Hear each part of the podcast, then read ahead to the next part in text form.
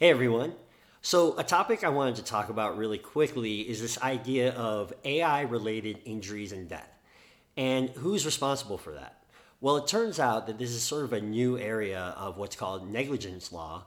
And VentureBeat recently covered a paper in an article that they wrote on this very subject that I thought was really interesting.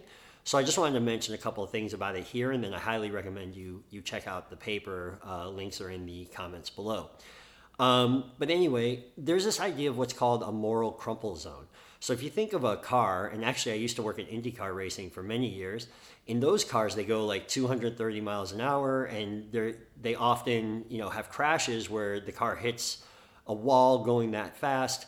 But the car is designed so that the suspension and the body parts and everything absorb the impact so that the human doesn't, right? So that the human doesn't absorb all that energy and sustain an injury and so on.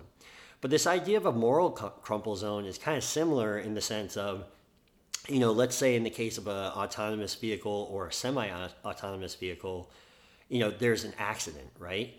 So who who sort of absorbs that impact, right, and takes the brunt force of that impact? In this case, when we're talking about like negligence law, we're talking about liabilities, right? So you know, currently because there's not a lot done in negligence law around this, and, and there aren't regulations and so on, it's possible, and there's an example talked about in this article and paper where you know the person involved could be the one that takes the uh, brunt of the liability and responsibility and accountability for this AI related injury or death. Um, and so that's the idea of this moral crumple, crumple zone where you know basically technology is protected at the expense of humans. Um, and and again, there's this gray area of like, well, what if the AI related system is like a fully autonomous system, or is it semi autonomous? And you know, with autonomous vehicles on the horizon more and more, these are certainly questions uh, that need to be answered. Also, you know, there's also the the concepts of algorithmic bias, um, transparency, and explainability when dealing with these advanced AI algorithms that you see in neural networks and deep learning and so on, and control systems and autonomous vehicles. And so, you know, there's a lot of different ways that this could be approached, and this is certainly an area that needs to be addressed further. Um, so it'll be interesting to see because these are definitely challenges that need to be addressed.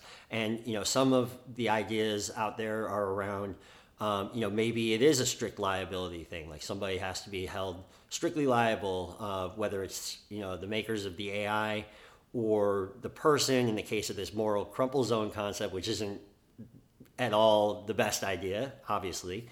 Um, maybe there's an insurance option. Maybe there's just more regulations. Maybe more oversight. People that look out for these sorts of uh, potential you know risks of negli- and negligence type scenarios, and so you know review algorithms for potential biases and also these risks uh, and so on. So anyway, really interesting concept. Certainly an area to keep an eye on. I want to see where this whole negligence law goes in terms of AI uh, related injuries and death, and especially in terms of accountability, because you know clearly there's a lot of ethical and considerations and so on associated with this. So check it out. Link to the full article in the comments. Let me know your thoughts and uh, have a great day.